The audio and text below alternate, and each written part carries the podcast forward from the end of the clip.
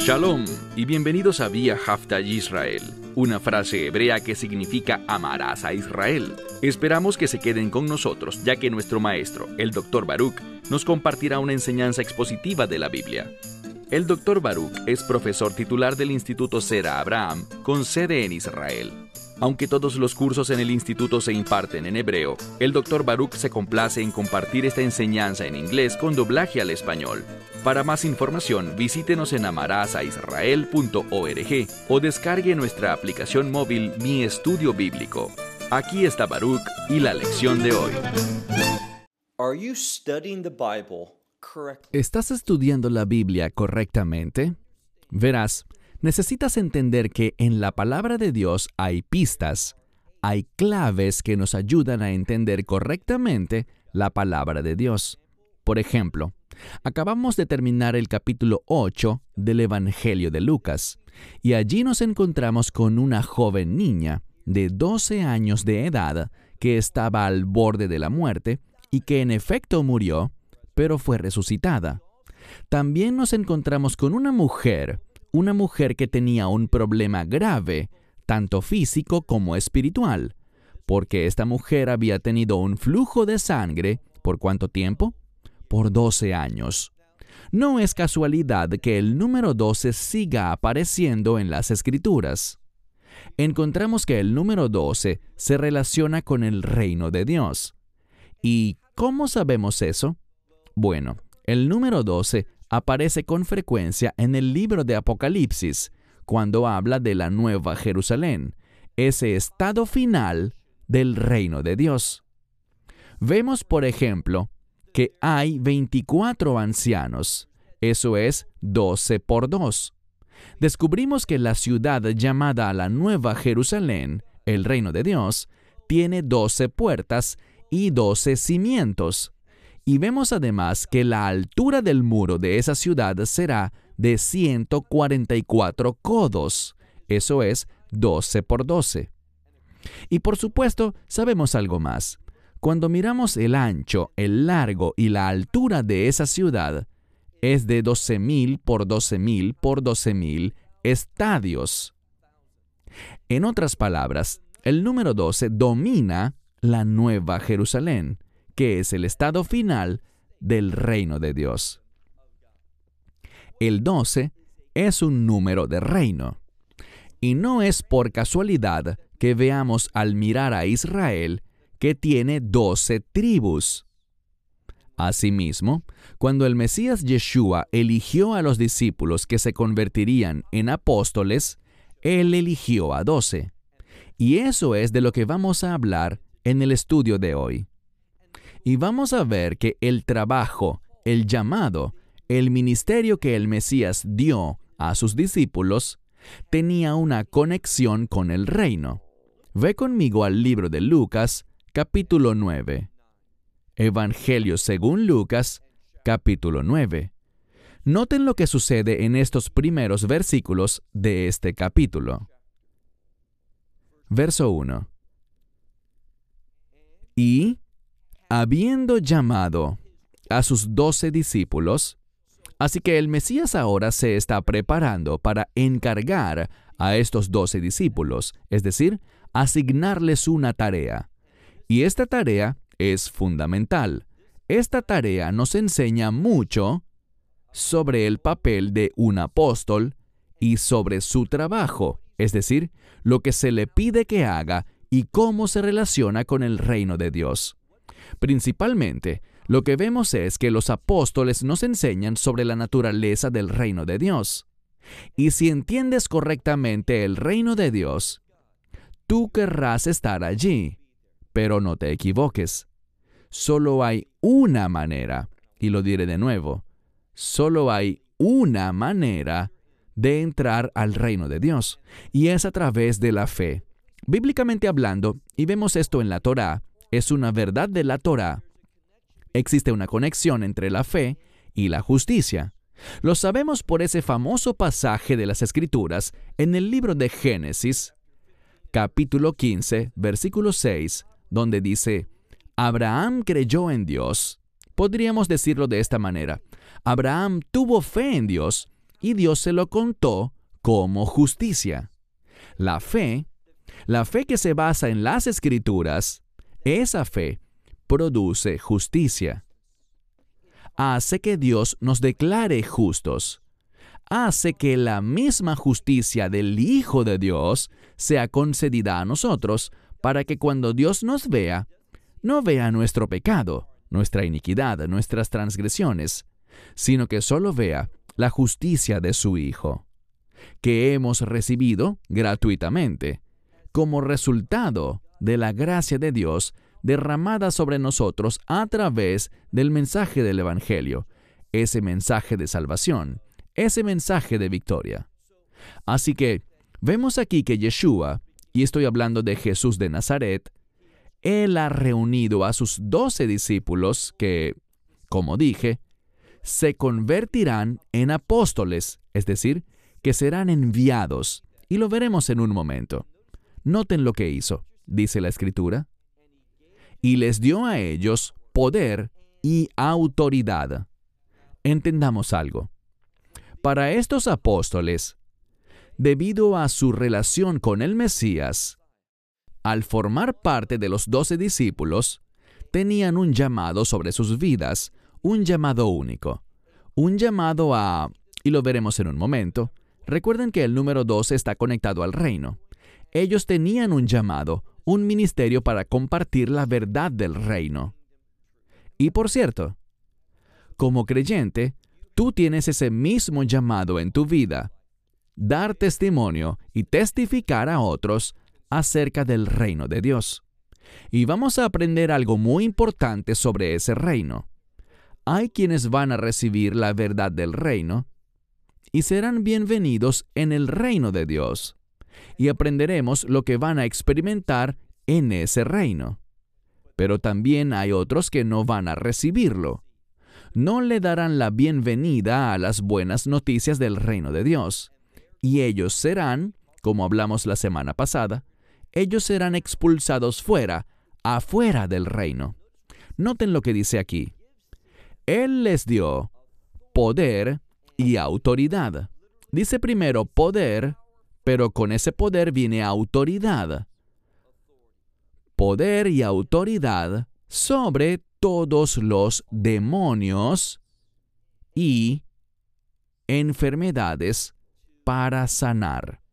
Así que dos cosas muy específicas, poder y autoridad. Un poder y autoridad que deben ser utilizados contra todo lo que está relacionado con el mundo demoníaco. La influencia proviene del maligno, de Satanás. La influencia demoníaca tiene el propósito de causar adversidad en la vida de una persona. Entonces, estos apóstoles, estos doce discípulos, han sido llamados a salir con un poder que es mayor que el del mundo demoníaco, mayor al que tiene el enemigo de este mundo y me refiero al diablo o Satanás. En segundo lugar, también les dio autoridad, autoridad sobre los demonios, y también el poder y la autoridad para sanar enfermedades. ¿Y qué vemos aquí? Lo que estamos viendo es la victoria sobre el enemigo y la restauración contra los planes del enemigo. Entiende esto.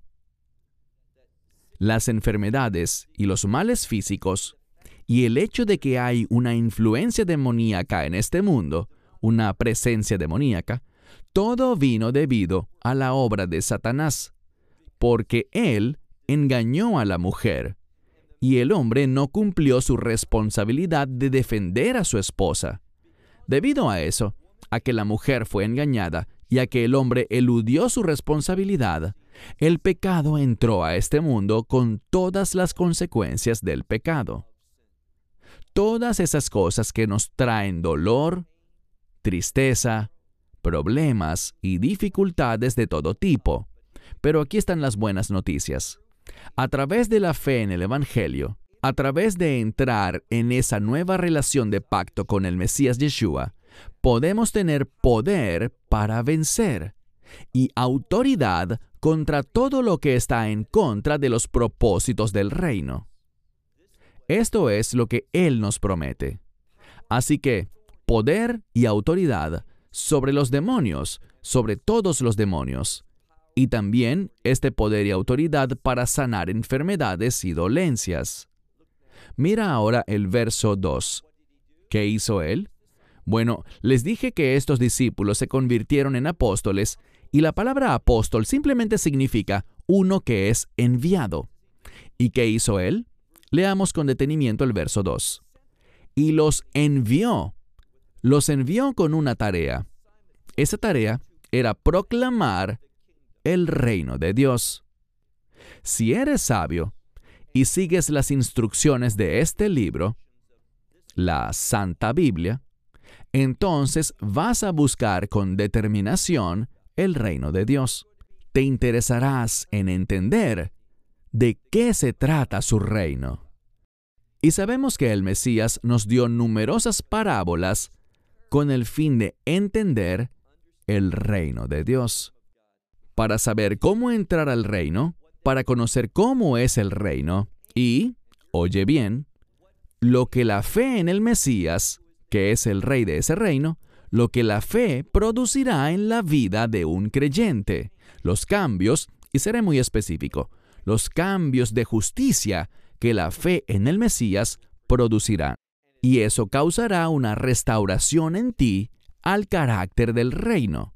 Recuérdalo, anótalo. La fe en el Mesías producirá en ti una restauración al carácter del reino. En tu hablar, en tus pensamientos, en tus acciones y en cómo lo haces todo, el reino dominará.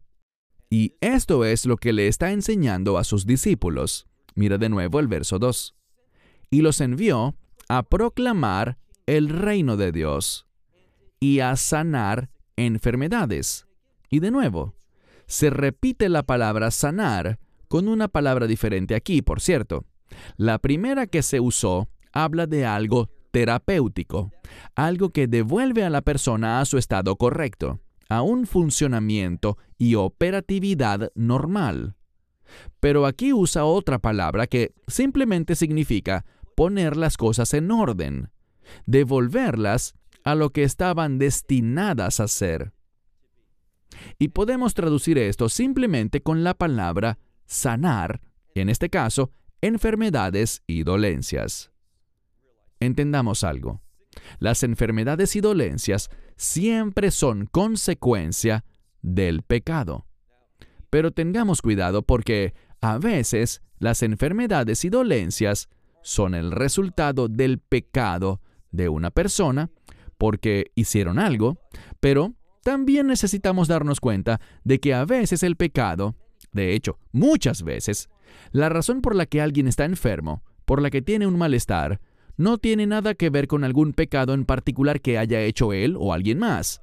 La razón es que este mundo está manchado con pecado. Es decir, debido al pecado original, enfermedades y males entraron al mundo. Y por circunstancias de la vida nos pueden suceder a todos. Esto significa que si estás en cierto lugar, en cierto momento, te toparás con una enfermedad allí alguien está enfermo, alguien es contagioso, y tú contraes esa enfermedad o ese mal. No por algún pecado particular que tú o alguien más haya cometido, sino por el pecado original, porque la enfermedad y las dolencias forman parte del mundo. De la misma manera, debido a ese pecado original, existen otras enfermedades que quizás no contraes porque sean contagiosas, sino simplemente porque están en este mundo, y hay ciertas cosas que las desencadenan. ¿Qué cosas? Una variedad de cosas. Pero este es el mensaje. A todos se nos ha hecho un llamado a declarar restauración. Yeshua le hizo a estos apóstoles un llamado para salir a proclamar el reino de Dios y a la luz de esa proclamación también sanar enfermedades. Versículo 3. Y les dijo, y esto es lo que a menudo se pasa por alto. Y me refiero a aquellos que, presta atención, a aquellos que tienen ese llamado ese don de sanidad, mira lo que les dice. Pues muchas veces cuando alguien está orando por sanidad y no sucede, esa persona que tiene la autoridad, el líder, el que está orando por ti, quizás te diga, lo que pasa es que debe haber algo malo en tu vida, algún pecado oculto u otra cosa. No, yo diría esto. Lo más probable es que este líder, que ha sido supuestamente llamado para ministrar sanidad, el que tiene el don para sanar, que sea él quien tiene algo mal en su vida. Noten lo que dice la escritura, y esto es vital que lo entendamos. El Mesías dice a aquellos a quienes envió a sanar, les dice, no lleven para el viaje, no lleven con ustedes una vara para el viaje. Esta vara es como un bastón para apoyarse, y también estos bastones o varas se usaban para protección. ¿Qué está queriendo decir por encima de todo? Confíen en mí, dependan de mí. No pongan su confianza en su bastón, en lo que tienen a la mano. Así que Él les da esa orden, y es justo eso, un mandamiento. Vayan adelante proclamando el reino de Dios y no se lleven nada. Noten lo que dice. No lleven bastón ni un saco. Algunos dirían que este saco es para transportar posesiones o para llevar dinero. No recojan dinero, no tengan algo que les permita acumular riquezas a través de este ministerio. Ese no es su llamado. Y no lleven pan. Así que no lleven provisiones normales. ¿Por qué? mientras caminas con el Mesías, mientras estás ministrando gratuitamente, oye bien, gratuitamente, mientras haces eso, Dios se encargará de tus necesidades, no de tus deseos, no de esta búsqueda por abundancia, sino de tus necesidades.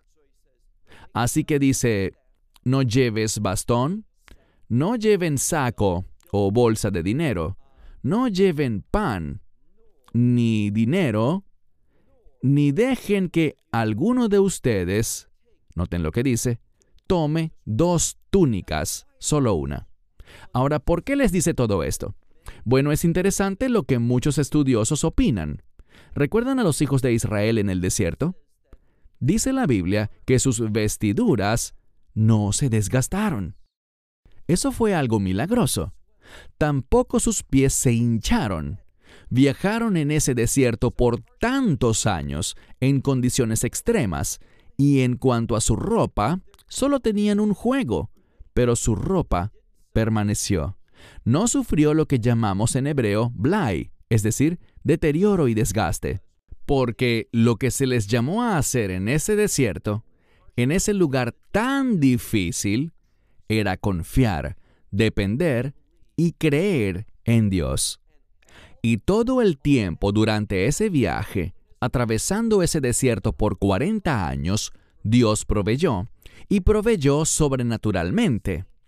Lo que les está diciendo a estos apóstoles es, hagan lo mismo, confíen totalmente en mí, no lleven bastón, elementos de protección, no lleven bolsa de dinero para que puedan hacerse ricos, no lleven pan, ustedes recibirán provisión. No lleven dinero, no se preocupen por cosas en qué depender, ni por efectivo, sino que en cambio les dice que confíen en Él. Solo lleven un cambio de ropa, lo que tienen puesto. Y luego, finalmente, mira el versículo 4. Y en cualquier casa donde entren, allí se quedarán.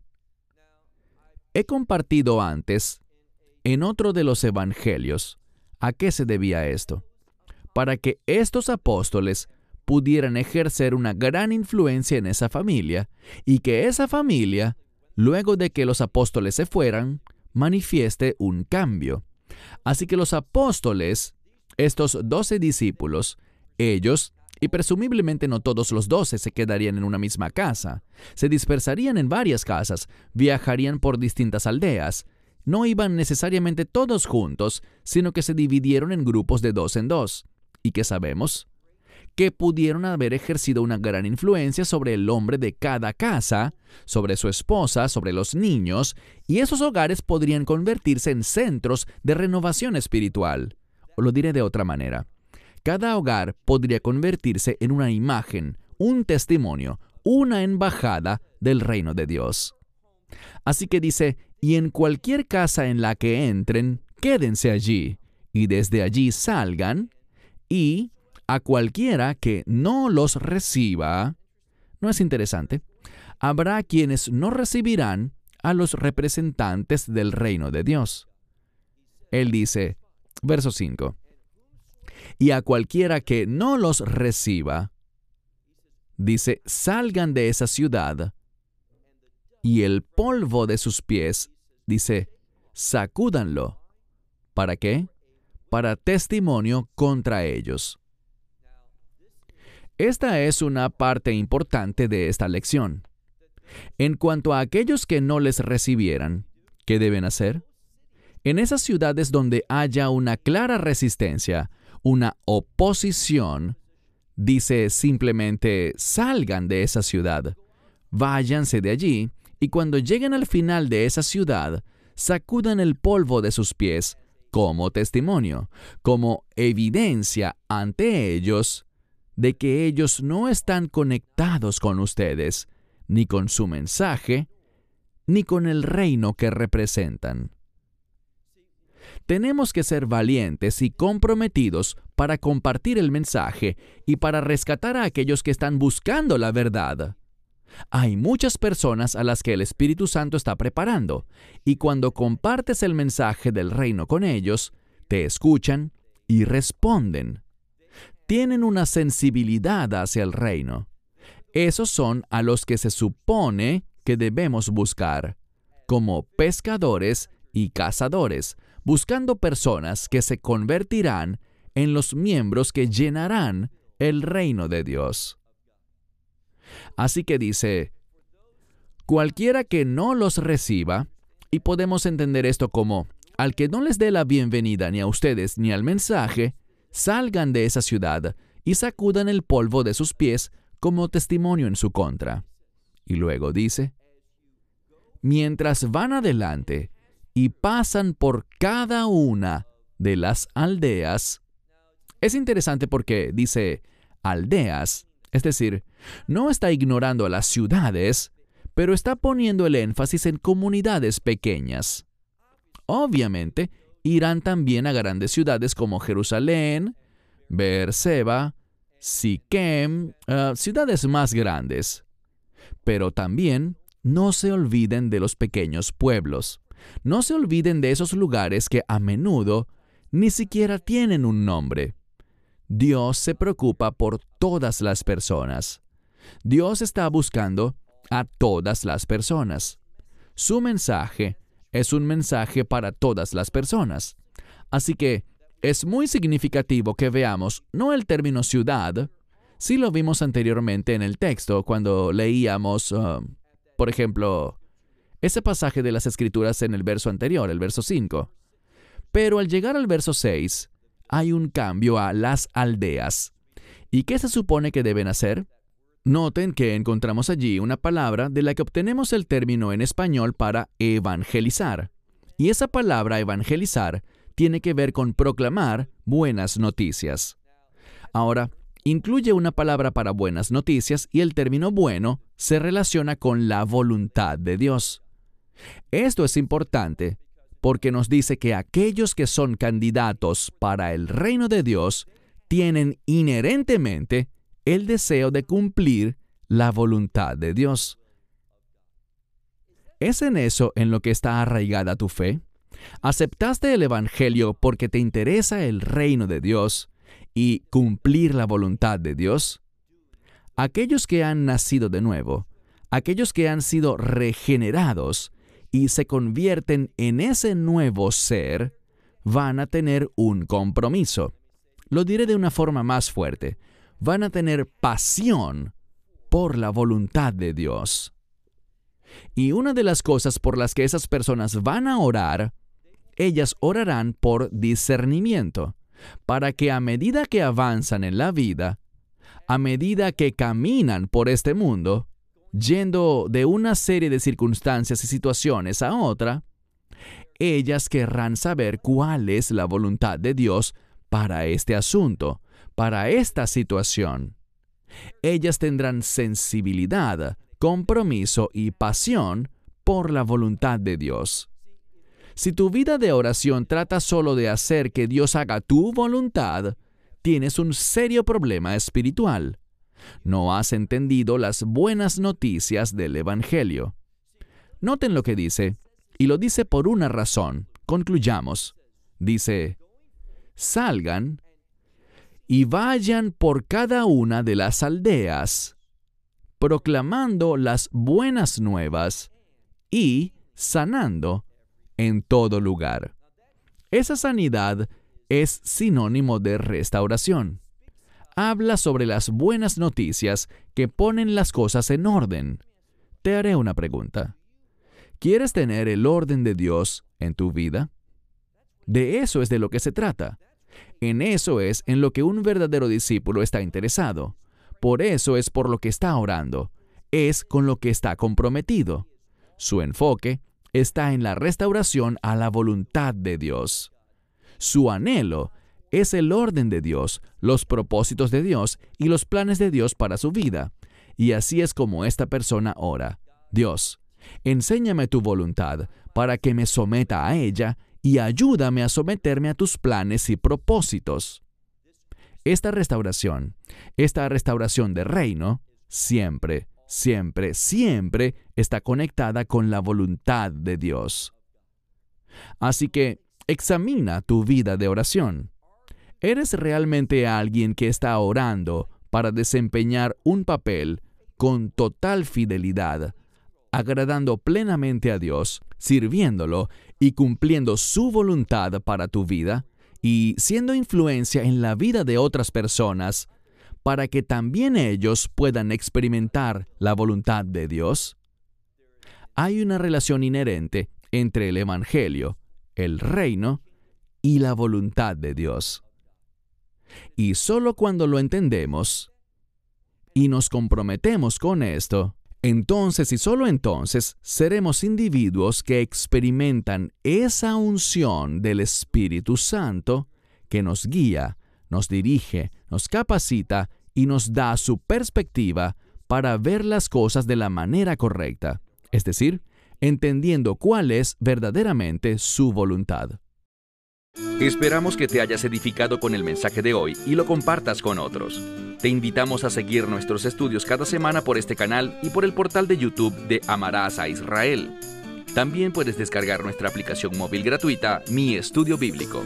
Finalmente, para obtener más información sobre nosotros, visita nuestra web amarasaisrael.org, donde encontrarás otras conferencias de Baruch en audio, video y texto. Hasta el próximo programa. Que el Señor te bendiga en Yeshua Hamashiach, Jesús el Mesías, mientras caminas con Él. Shalom desde Israel.